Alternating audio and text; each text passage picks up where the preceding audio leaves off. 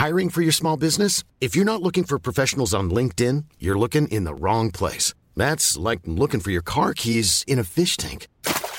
LinkedIn helps you hire professionals you can't find anywhere else, even those who aren't actively searching for a new job but might be open to the perfect role. In a given month, over 70% of LinkedIn users don't even visit other leading job sites. So start looking in the right place. With LinkedIn, you can hire professionals like a professional. Post your free job on linkedin.com slash people today.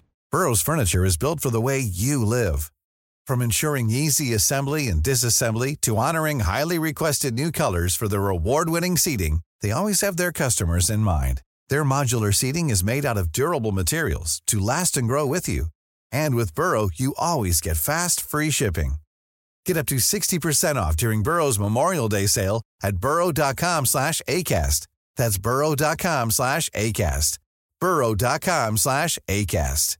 Wow. Nice. Yeah.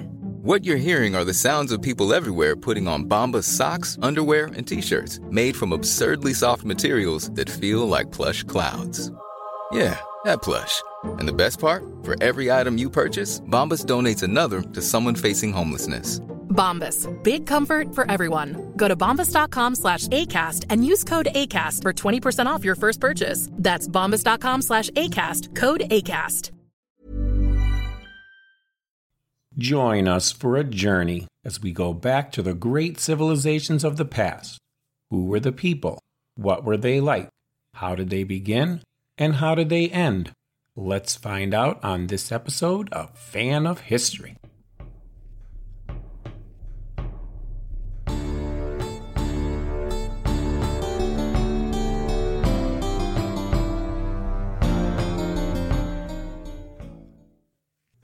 Um, we have the chief eunuchs, Rab Sareft. There are several chief eunuchs because there are several groups of eunuchs. Uh, one at king's court, one at the court of the crown prince, and probably in the other courts as well. Mm-hmm. But these two chief eunuchs are on this level. And of course, the, the chief eunuch of the king's court is the most important. Right. But the the amount of eunuchs in the Assyrian system is uh, quite impressive. Yeah. And then we get to the next guy at the vizier level, and he is the chief justice, the Sarteno. And uh, he's he's not anywhere near like the head judge of the country, but he is involved in legal matters and he can also show up on the eponym lists. Okay. Is he like Attorney General, maybe? We'll get into we'll maybe we can make a whole episode about the legal system because it's really uh, different from today. But this guy is important for the justice system, and the English translation translation of his title is the Chief Justice. Okay. But we'll move on on the vizier level to the majors of cities. All right. So the major of Nineveh he is lower than the governor of Nineveh, but he is on the level of the viziers and the chief justice. All right.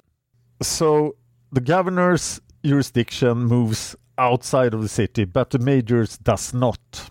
Oh, okay. We also have to return to people at the court who are as powerful as the Chief Justice and the Viziers. And this position is fantastic. We have the Rab Nuhatime, Oof. the Chief Baker. He- there are also Rab Nuhatimes at other courts as well, but this is the the King's Chief Baker. He is actually responsible for feeding and taking care of everyone at the court. That's a big job.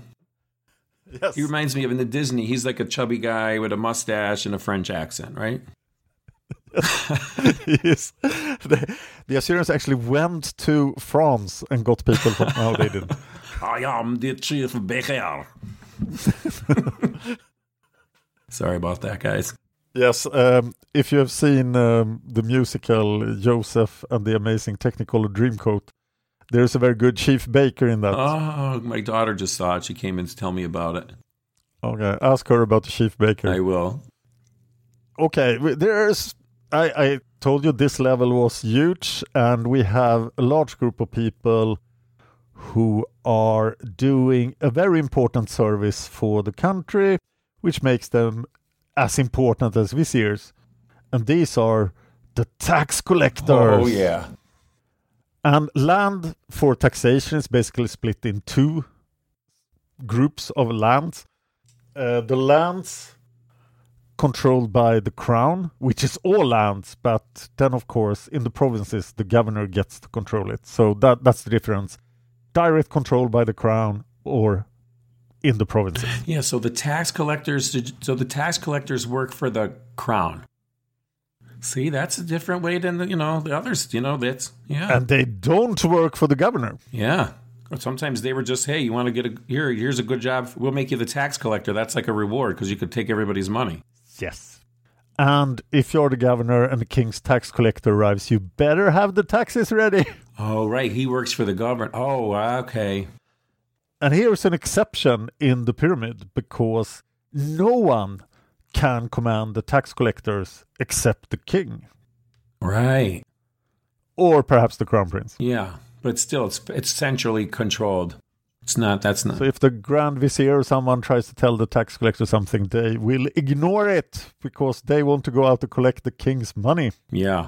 You definitely get in trouble for taking. I mean, it's sort of mafia like, but it's also very business like.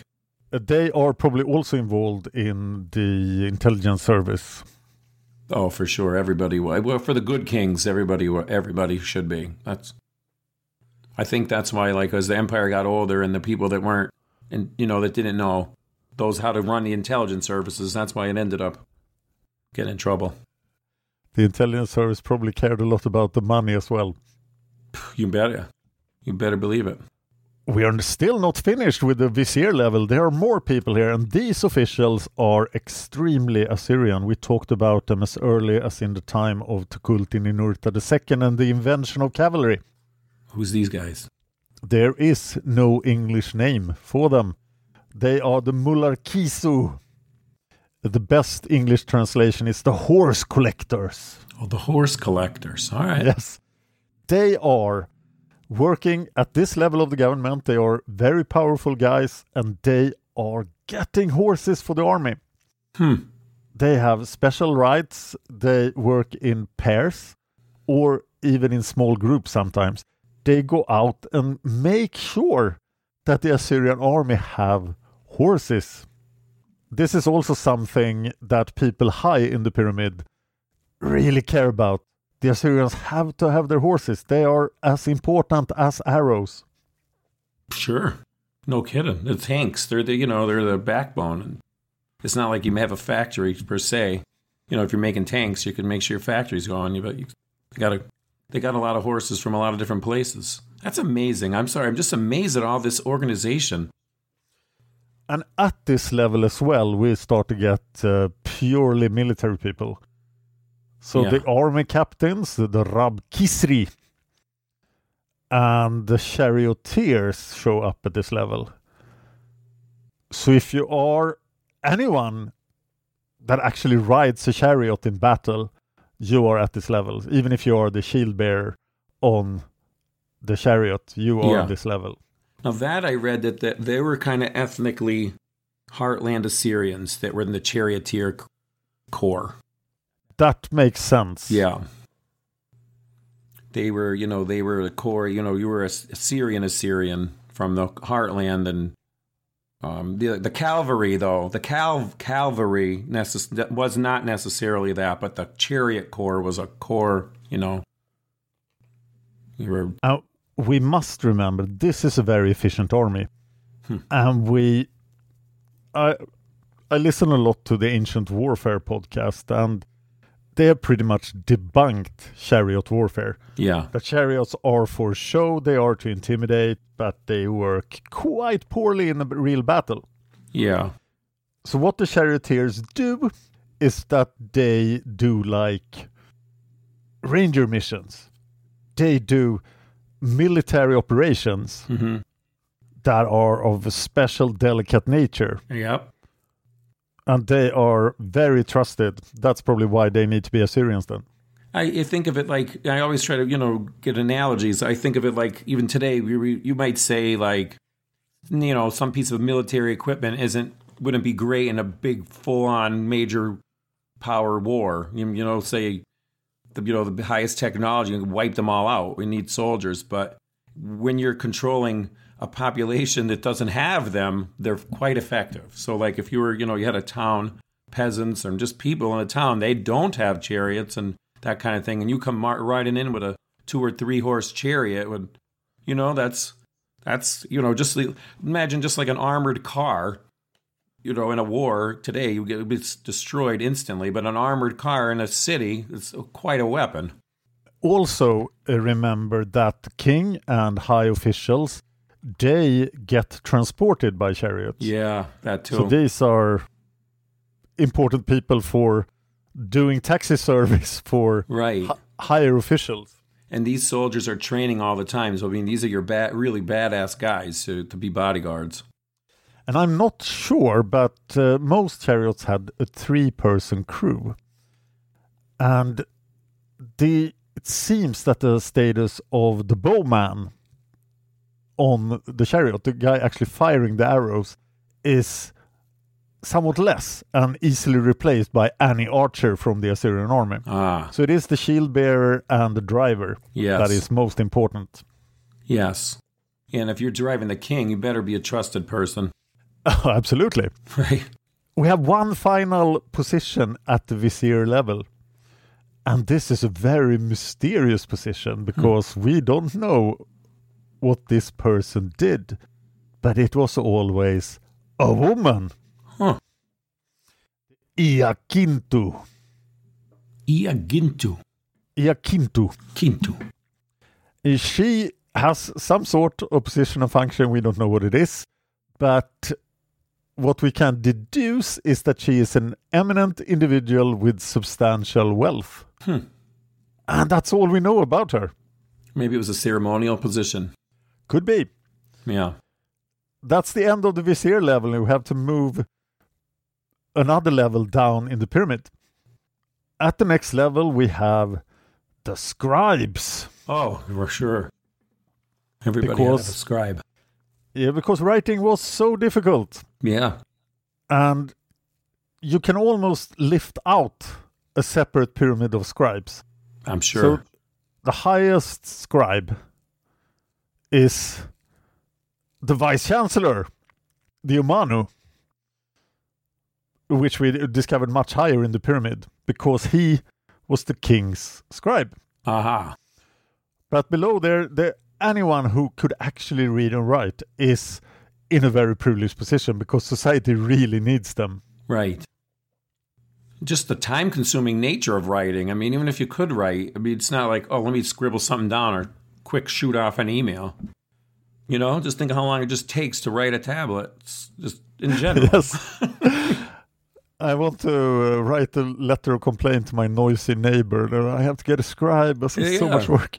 Just like, just like when, you know, you think of like, you know, the 50s and 60s, I mean, they would have a typewriter, you know, and the executive would say, take a message. Maybe the guy could write, he would type, but, phew, you know, that, that's going to take his whole day. Oh, yes. It seems that really nobody in the pyramid above this level, except the Umanu, could read and write, which means that everybody above this level had to have scribes. So Right. scribes were everywhere and they were really important. I think the the read and writing thing I've been just you know uh, here reading more about too. I th- I'm pretty sure it's like not everybody. Some people could you could probably sort of get by with reading, and you didn't really write because because of all the um, symbols. So the average person, not the average per every person, but say somebody in the court that had some education could you know get the basics, but they would sort of write like a baby. Then a scribe could like really put together, you know, the right way. One big thing you have to think about in the Assyrian Empire is that there is no education. Mhm. Only the scribes have education Yeah. because it's all super conservative. So most people that get a position above this and below this inherit it. So they learn their position by apprenticeship to probably their father. Yeah, they don't have an actual school. So there is no formal education. There are no schools, no nothing. You just learn on the job by watching someone in your mentor, which is probably your dad. Yeah. And of course, you could, through patronage, get a position with an uncle, a family friend, or something that my son would make a good. You would think you would have to because a lot of people mustn't have had dads just for various reasons, you know, like Or the dad had 10 sons. And or or a dad had ten sons and sent them out to his friends. So, God, I can't deal with all these sons. But I mean, we remember we heard about Ashurbanipal arguing with his brother and how he, you know, he we know he would read and write really well, but they they were all taking classes together, and then the sister didn't practice her writing, so they must have had some education in at least in the, you know, the royal family, and then in the in the court, just rudimentary. And I, I don't know, I just believe that the scribes were just really a level ahead, and they were the record keepers and the you know they needed and it's not easy to write this stuff. I mean you know just imagine and if you were just writing letters everybody's handwriting would be different. But a scribe would have good handwriting. Well these aren't letters. This is this is hard stuff. Yeah. any hoots With, but this system is of course extremely vulnerable because if you you have an important position and maybe you have no son, maybe your son is too young. uh, So most offices that we have talked about now have a second in command, a FANU, which is Ah. sort of the the reserve guy. fantastic And this could very well be a son, but there had to be one. And this would probably be the first person considered to be a replacement, then maybe your son would replace him, etc. But you always had to have a backup guy for most offices. they really had this thing put together yes, they, they have been thinking about this for a long time. yeah in my opinion it's because you, you know how we always say they were traders they're like businessmen they really did run it like a bit like a bit how you would run a business Oh, yes. You know, he must have had meetings and said, listen, we got to, you know, we need another level to take care of this and that. And provinces are getting farther apart. The Assyrians themselves never talk about this as a pyramid, but they do have a lot of offices and they are very aware of their status. We we do have at this point a huge mess of positions and offices that I will not into good, go into detail of, but we'll find the the eunuchs at about this level, the important eunuchs that are not chief eunuchs. But the Assyrians, they knew extremely well what the status of someone was because they had uniforms, badges, standards, bodyguards, chariots. They had a lot of status symbols. Yes. And when you assumed your office, you almost all the time swore an oath of loyalty directly to the king. Yeah. With horrible curses involved if you were to, you know, not go by them. And then they would uh, make sure the curses came true if you did, you know, not follow your oath. Pretty strict, weren't they? Oh, yes. uh, we've seen what happens to people who break their oath. Yeah. The ma- maggots will arrive and eat you, and meteors will strike you. Horrible. And of course, you will be mutilated. Mutilated and you know your children will grind your bones into dust and all kind of horrible things There's one more level we have to talk about, which is almost the bottom. all right The Sabi. all right what do they do That's an interesting word because it can be translated both as soldiers hmm. or laborers, because the Okay. Assyrians made no distinction between that. So if you were the unskilled mass, the working class, you were both a soldier and a laborer, depending on what needed to be done. yes it, i was just uh, just uh, reading some on that also and so yeah this a regular foot soldier be a soldier or a laborer and so those guys from what I understand, wouldn't necessarily be part of the standing army, so they didn't have to pay them all the time. We're like your chariot guys and those, you know, those horse people, you know, getting the horses and even the cavalry. They were your standing paid army. But if you kept, you know, your gigantic army constantly under arms and you had to pay them, that wasn't good. So then these were your soldiers and laborers. And that's why they were that crew, whatever you needed. You know, that was like your consignment. No, not consignment. Conscription. Yes, the big mass of people you could work with. Right. Very interesting. Amazing. Really. And also remember that we have no currency in Assyria. There are no coins. Yeah. So, how were all these people paid? Yeah. Uh, so basically, the the central court, the central government, or the provincial government paid people, and the, the payment were basically in the form of land sometimes, but mostly food and clothing, Mm-hmm. like the stuff you needed for for uh, basic life.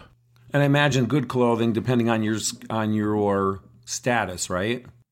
Yes, definitely declaring Right. very clearly your status. Right, and then that's how you be paid. So, it's, you know, what's also interesting is, did you know that when they, so if the king invited you to dinner, with one of the, you know, not a commoner, one of these people, depending on your status or how much he wanted to impress you or whatever, it, would depend on the on the uh, dinnerware. So if you were like super important, there'd be gold, you know, and next silver, I believe bronze, mm, ceramic, you know, down the line. So there'd be a dinner, and then you would have all that. And maybe that's kind of where the chief cupbearer comes in too, because those cups, you know, there'd be gold cups, silver cups, bronze cups. Yep. Very much about, you know, showing your status. The king could sometimes add special rewards. And the examples we have is the king could grant you clothing. Uh,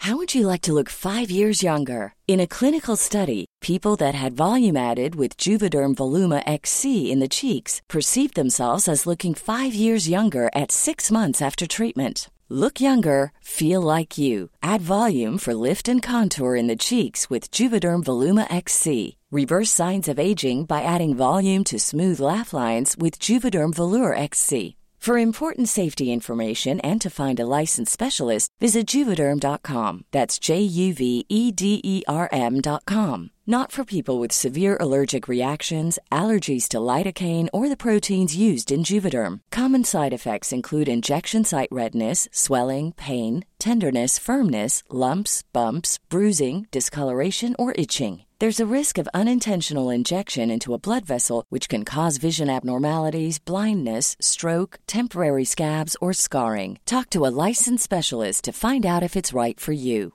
I'm Sandra, and I'm just the professional your small business was looking for. But you didn't hire me because you didn't use LinkedIn jobs. LinkedIn has professionals you can't find anywhere else, including those who aren't actively looking for a new job but might be open to the perfect role, like me.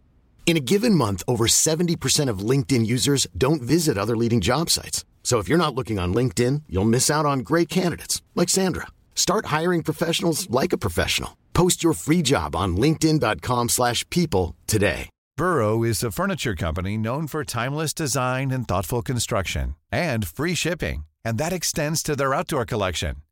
Their outdoor furniture is built to withstand the elements, featuring rust-proof stainless steel hardware, weather-ready teak, and quick-dry foam cushions. For Memorial Day, get 15% off your Burrow purchase at burrow.com/acast and up to 25% off outdoor. That's up to 25% off outdoor furniture at burrow.com/acast. imagine that would be very fancy clothing. Yeah. Uh, he could also give you jewelry. He could give you tax exemptions. Or you could get the privilege of getting to live in the palace for the rest of your life. Huh. We do have a lot of letters from the 7th century, and one common theme from almost all officials is that they, is that they are complaining about being underpaid. Ah. And it seems to be accepted practice that all the officials would augment their income by uh, taking bribes, Yeah. doing a little extra taxing, and stuff like that. But inefficiency and corruption were severely punished. Yeah. There were mutilations and executions of bad officials, so people were kind of willing to do their best to do their job. Mm-hmm. it's like a balance. Like, don't try to take too much, but it's also a good excuse if we need to get rid of you. Well, you, you were, you know, you did a bribe. We're gonna take, you know, kill you. But that would probably have to go through the justice system, which we'll go back to later, because this is not chaos. There is a strict justice system, and it's fairly interesting. But we'll not talk about that now. No, no, right. That's like in China was like that because even in Confucianism, it's like they say it's better to, I believe, and please if I'm wrong, but I believe you know in general it's it's better to take the bribe if it's good for your family, even if it's against the king. And the, the Chinese officials I know were notoriously underpaid, and so just bribery was just part of the system. But it was also illegal. I think that's exactly the case here. That it is illegal, Yeah. but it is a necessary part of the system. Yes. Kind of like the Eastern way, you know. The, I don't. That's probably in the Western too, but it's not necessarily baked in as the same way. in all the administration of Assyria, there were basically two major units of the nation the Assyrian heartland and Greater Assyria. Okay. And this is confusing because the term land of Asher means either both these territories or only the heartland. Oh, But if the Assyrians say the land, they only mean the heartland. okay. And the heartland is basically a triangle with its apex at the city Asher Yeah. on the Tigris, with the base stretching from Arbail in the east to Nineveh in the west. And there were four major cities Asher, Arbail, Nineveh, and Kala. Right. And this was also pretty fertile agricultural land. Yeah. That's up in like North Iraq, right up against the mountains. Then butts against the mountains there, and then, you know, Mediterranean climate, as we said. And I think this is what makes the uh, governor of the heartland the most important governor because this is where all the food comes from, or most of the food at least. Mm-hmm. Yeah. And the central government's just there too, of course. And remember, they're very conservative, and the king can give special rewards. And over these perhaps thousand years, king had given a lot of privileges to the cities. Yeah. So the cities were in a very special place, and they jealously guarded this. right. And the situation was worst in Asher. That's why the king decided to leave Asher. Right. It was um. Uh. It was also uh, another special position was to be uh, the governor of Asher of the city. He did not report to anyone else but the king Yes. and didn't take any orders from anyone else but the king. So that was definitely, and he was most likely a eunuch too, most of the time. Or perhaps a powerful noble, because this is where the powerful noble families love to hang out in Asher, because that's where they have all their privileges. Yes. But they made it sort of a ceremonial city eventually. You know, when you think about it, because the capital was in Nineveh, so then Asher is good. Okay, you guys could be big shots in Asher, um, you know, and be traditionalists or whatever, but, you know, they could, king could still get away with his other stuff in the other towns. yes. I mean, in Nineveh. Yeah. And then we we talk about the king moving the capital to another city, but the term capital, which we have used a lot of times in this podcast, is a bit misleading because Right. it's not like a modern capital. It's the administrative administrative headquarter, pretty much. So where the king is, the administration headquarter is, and if the king goes to Nineveh, then Nineveh becomes this place that is extra important. But Asher is still the ancient city of Asher, the, the city of the god Asher, is still the most important city in a sense. Mm-hmm. The name of the ci- this country. I just noted that I missed an important position Who is it? in uh, in the pyramid. Uh, a lot of positions actually. We do have uh, the the priests. Oh, sure, sure, of course. I mean, you know, well, I mean, you talked about the government. They're also kind of in a, in a, a special pyramid of their own Yes, that's what I was going to say. And controlled directly by the king, who is the chief priest of the chief god. Right. That's what make you an Assyrian by being a worshiper of Ashur. Yes, but each temple is its special administrative unit, and they have their own structure. And maybe we should save that for religion. The I mean, the you know, there's all these other things like we said. You were saying, you know, you got to move troops around. You got to collect taxes. These are official, you know, duties of a government to run a government. So, and but because religion and government were so intertwined, being an official the, religion was important, and the, the things that they, the actual physical thing they had to do was to bring food. Right, they had to bring food to all the temples in the provinces and feed the god, and and you had to take and you took a part of the ceremony too. So after they gave the food to the god, they even had this like mouth opening ceremony supposedly, and the god became sentient, and they play music and they give him this you know his food, and then then what was left, I don't know how he actually ate it.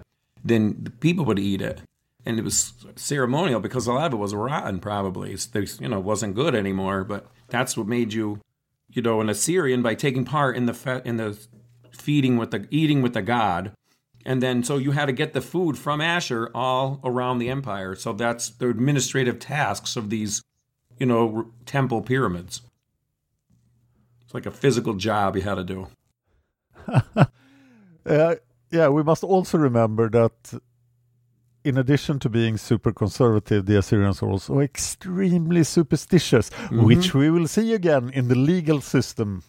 Yeah, and, and everybody in ancient times were so superstitious like this. It was such, a cause and effect. And just, my opinion, they just, you know, you just. I think the gods were kind of like airheads in a way. You know, it was like you just had to give them their food and do their things for them, and or they'll like send a flood, or they'll do something horrible. So just kiss their asses, do what you got to do. Sort of a, you know, that's why it's so much ritual.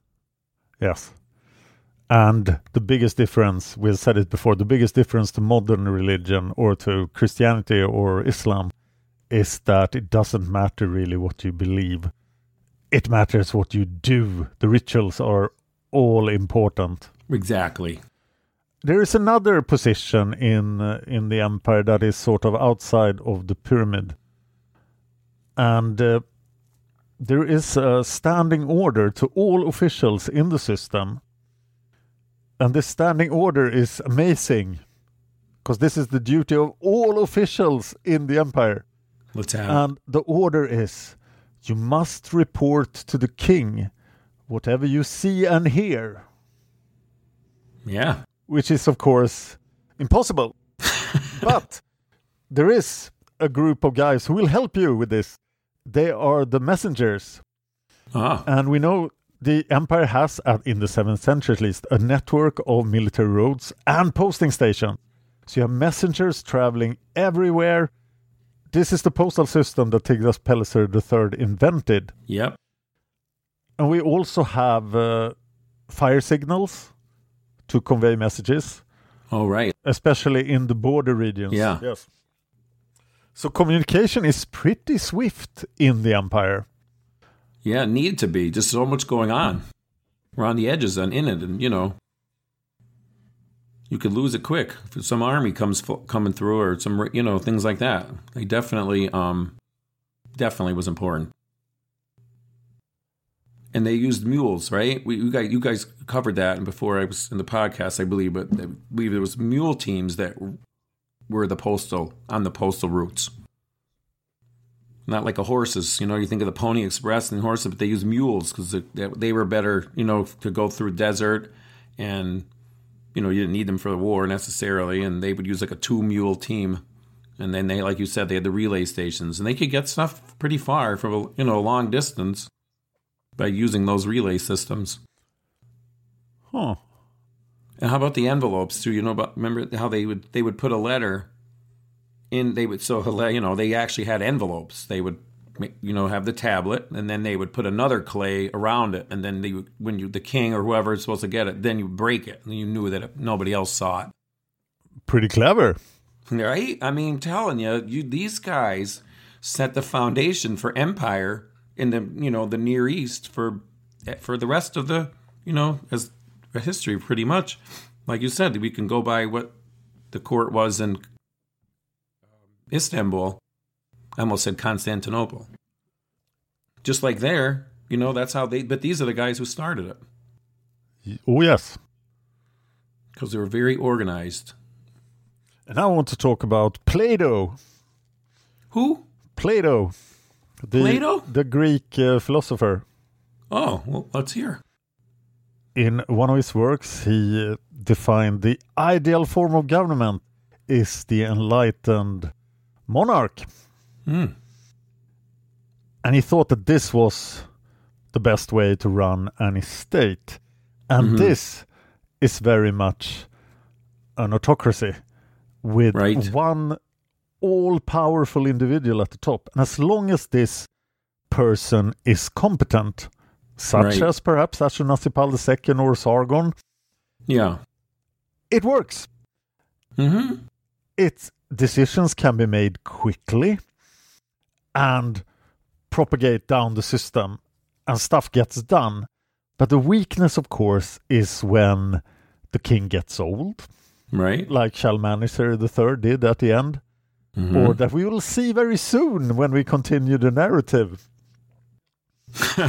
then the burden falls on the system. Because if the king doesn't control it, these other guys must make the decisions, and it, it's not like Nazi Germany where Hitler intentionally built a system so that it would collapse without him. Yeah. Two different officials had the same job pretty much in Right. and were hostile to each other in a sense. But here the system is kind of built to handle a bad monarch, and it did survive weak monarchs several times. Yeah, it's a good point. There's a lot of Varyses, you know, like Varys the eunuch, who knew what was going on, and they just kept running things. But in the end, this will perhaps prove the undoing. We'll analyze the fall of the empire a lot in upcoming episodes.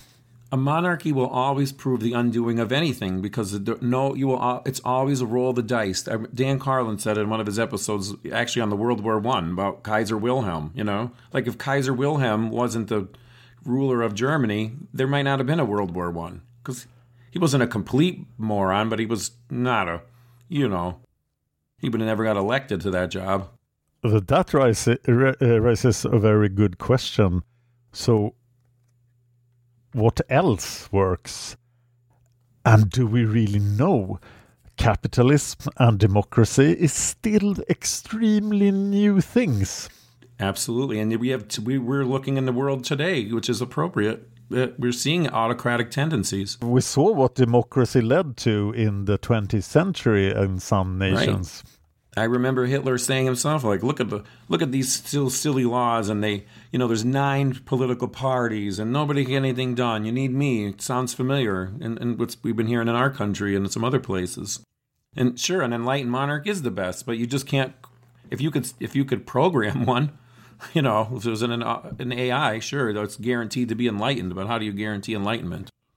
Yesterday, uh, uh, there was a vote of no confidence for the Swedish prime minister, and he got uh, fired. We, have eight parties.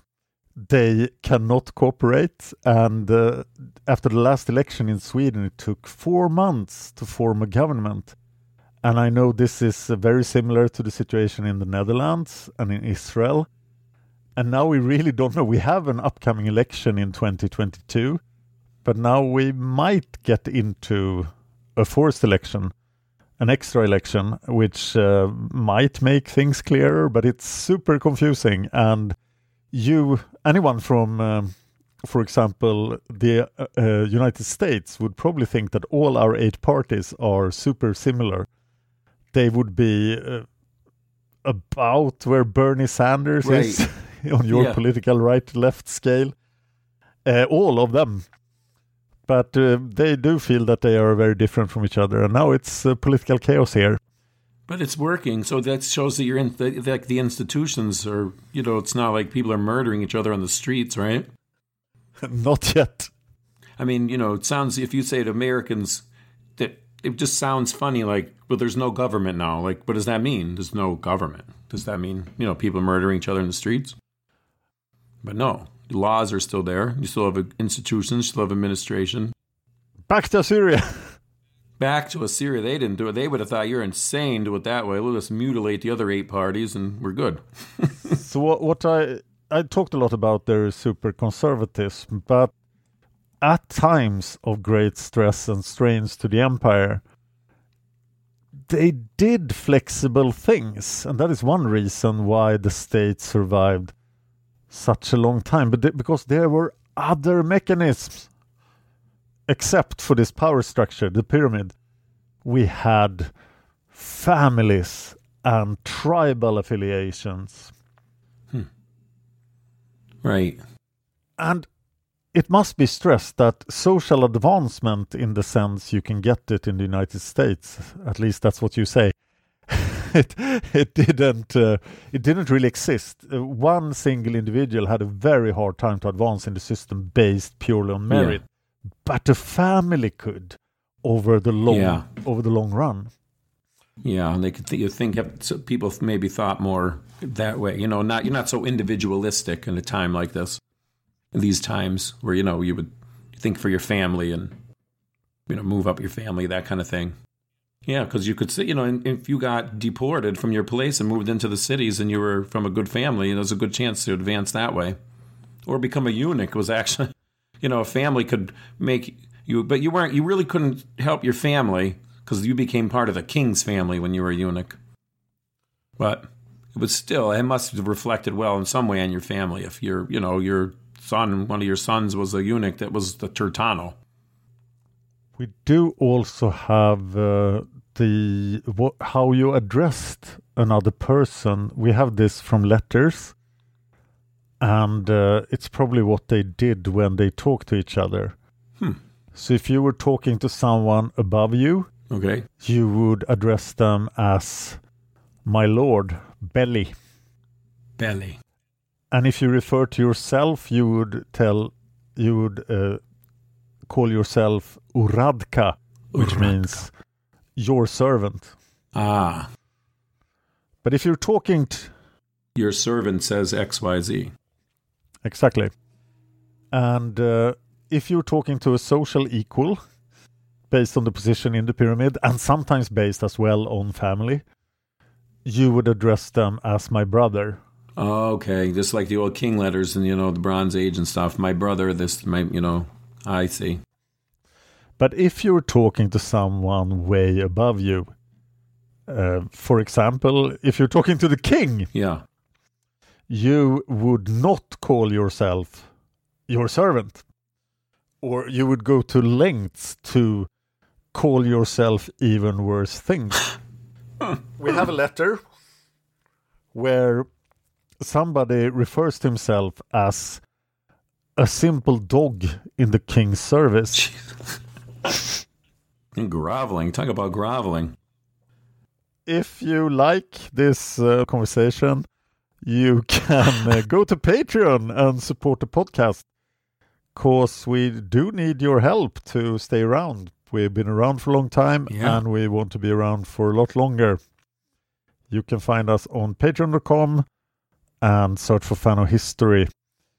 It's a mutual agreement in that if we don't produce episodes, you don't pay anything. So if we would, for any reason, miss an episode, you don't pay anything. Right. Uh, yes. Thanks to everyone who has supported us. I think it's, I hope you think it's worth it. I also, hope, I love when listeners reach out. So please do. Reach out to us. Please. Thank you, Bernie. Speak to you next time. Thank you, Dan. Yep. Talk to you again, Dan. If you enjoyed this podcast, please consider supporting us on Patreon. Patreon.com slash fan of history. Just a dollar an episode would help us out. Thanks, and see you next time.